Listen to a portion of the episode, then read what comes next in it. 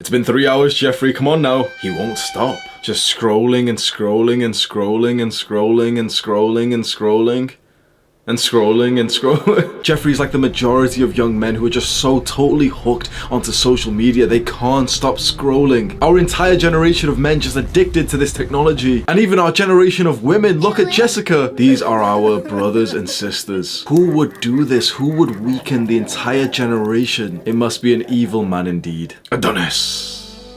From a young age, Adonis realized his purpose find out who has weakened the men of his generation. When he looks around, he can't help but feel shame for the men that he sees with forward neck posture, hunched over backs, years and years of contemplation, journaling, connecting the dots together, sharpening his sword, ready for the greatest battle of mankind. Adonis knows this will be no easy fight, and so Adonis trains. He trains and trains and trains. He's ready for you, Mr. Zuckerberg. There is an evil tactic that Facebook and TikTok TikTok and Instagram and a lot of these like modern technology apps use. And once you understand some of the tactics that they use, you'll be far less likely to be consumed by them. The most evil tactic, the most evil thing that these platforms have is what's called infinite scrolling. It's as its name is, it's just when you can scroll infinitely. You see, previously, before like the next generation of social media apps, on your phone, you'd eventually hit like the bottom of a page. If you imagine Google right now, like what happens? You search something on Google and you see the top, you know, 10 selections and you usually only choose those. But if you scroll down enough, there's then a selection to go to the next page. And it's almost like a meme. Like if you go to the second page of Google, you know, you're never going to find the answer.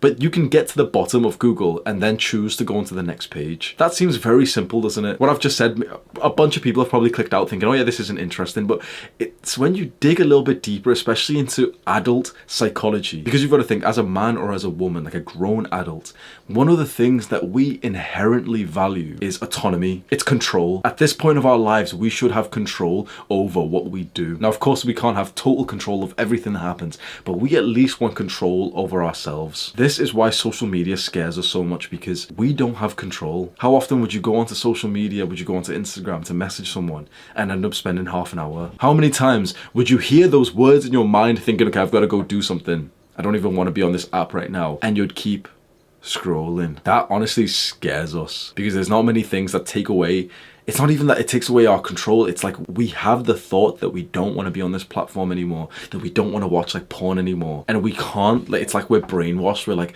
we can't seem to do anything about it. We're just constantly indulging, stimulating ourselves more, scrolling more, scrolling more, scrolling more. The infinite scroll is kind of like a piece of software obviously like some nerd can correct me but it's like you know a code it's a piece of software like that can be implemented into these social media apps that means that you can just keep scrolling forever and ever and ever you can never get to the bottom of TikTok or Instagram or Facebook. Instagram once implemented this thing where once you had seen everyone who had posted from your followers, it would tell you, like, okay, you know, that you've seen everyone. And then it would just show you more and more and more. If they cared about your mental health, if they cared about preventing people killing themselves, they would not use this system. Clearly, what these companies value more than their their customers, their products, mental health. It's profits, it's retention, it's keeping people on the platform. Because you see, when you keep scrolling without a stop, you'll stay on the platform far longer than if you did come to like a, a full stop and you had to like click onto the next page. That's why no one gets addicted to Google searches. But imagine if Google did implement this. Imagine if they took off,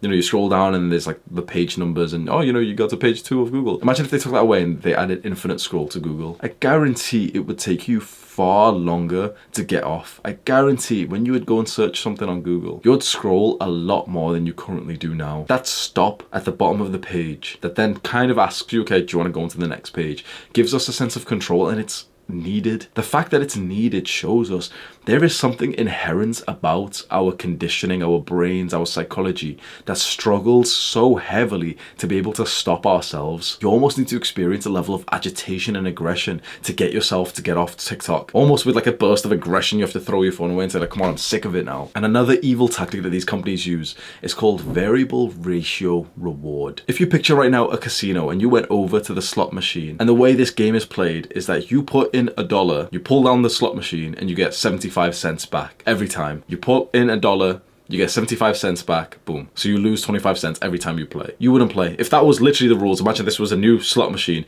that literally you lose 25 cents every single time you play. You would never play, would you? Of course you wouldn't. That would be boring and like if you're guaranteed to lose and you know it's going to be the same result each time, it wouldn't make any kind of logical sense. You'd do it for the meme of like, oh, I just lost 25 cents and then you'd never want to play, right? But the reason why these machines in the real world are so addictive is because even though the outcome is that you generally will lose, like the house always wins, there is a variable, like a variety to your win and loss. So on average, you may lose like 25% of your money each time, or maybe 10% or 5% each time on average. But each and every time that you pull down that lever, you receive a different outcome. Sometimes you win $5, sometimes you lose $3. In the end, it averages out to losing, you know, 25 cents or whatever the number is. In the end, it averages out to you losing. But it's because you experience these highs and lows that makes it so addictive that people literally sit there for eight hours straight because it's just so fucking addictive. Social media companies, like the big people in social media companies, like the visionaries, they research things like this. They literally research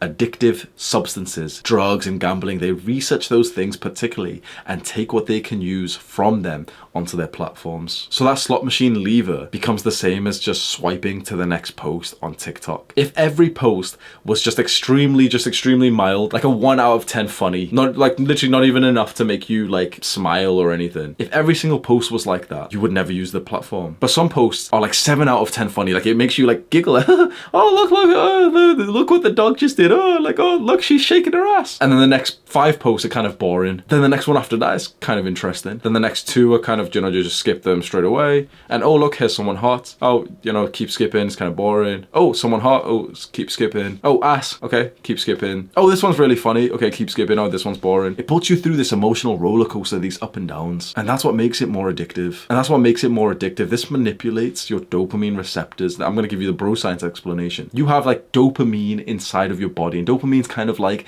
a hormone that gives you motivation to keep doing the thing that you're currently doing to get more dopamine. And so dopamine's kind of like the thrill of the hunt. You experience the thrill of the hunt when you go onto these apps, and it's almost like without consciously knowing it, you are hunting for a good post that satisfies some kind of like itch, some emotional need for you. If you got that from the first post on the app, and then consistently every single post was like really, really funny, eventually it would become the baseline and it wouldn't be as addictive. You'd get your fill, like you'd feel enough after like five posts. Imagine if you open up TikTok or Instagram and five of the first things that you scroll past are so funny, so interesting, like perfect for you. You'd feel full and then you'd close the app. It's interesting that they even know that they don't want to show you the best content. They want you to hunt for it. They want you to keep just putting coins into the machine and coins in this term is attention. They want your attention for as long as possible. They want you to just keep pulling down that lever, just keep swiping. They could put like their their algorithms, think think about it. These are billion dollar companies, right? Their algorithms know exactly what kind of post you would find funny. They know it. They know what exactly what kind of person you're attracted to. They know these things. So if they wanted to, they could put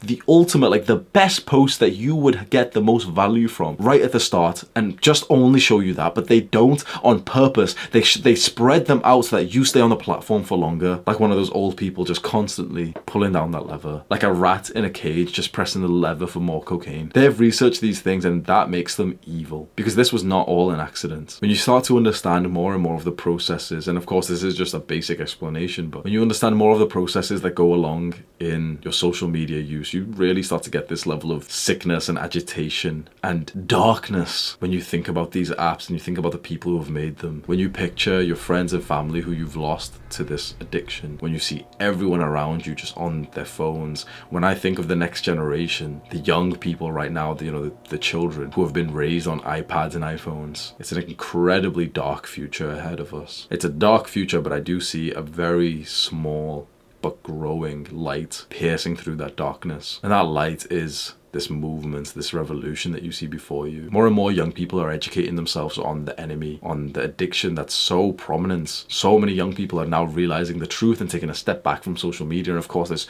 there's so many more people who are totally addicted, but this number is growing. This number of people who have just replaced social media for real life. This number is growing and it's very, very beautiful to see. I hope that you can join this group of young people who've just taken a step back and realized like we're not even getting a good trade. You know, we're, we're giving our attention, our mental health, our happiness, our time, our mental clarity, our intelligence to these apps. And all we're getting in return is like a meme here and there and like feeling like we're being included into like the current trends. Everyone who takes a step back from social media, deletes their accounts, deletes the apps off their phone, happier and starts spending more time in nature, more times with their friends and family, actually having like eye contact and like real deep conversations. And that's a beautiful thing. That's what I hope for you. Click this video to learn more right now. Do the hard work, especially when you don't feel like it. Mwah.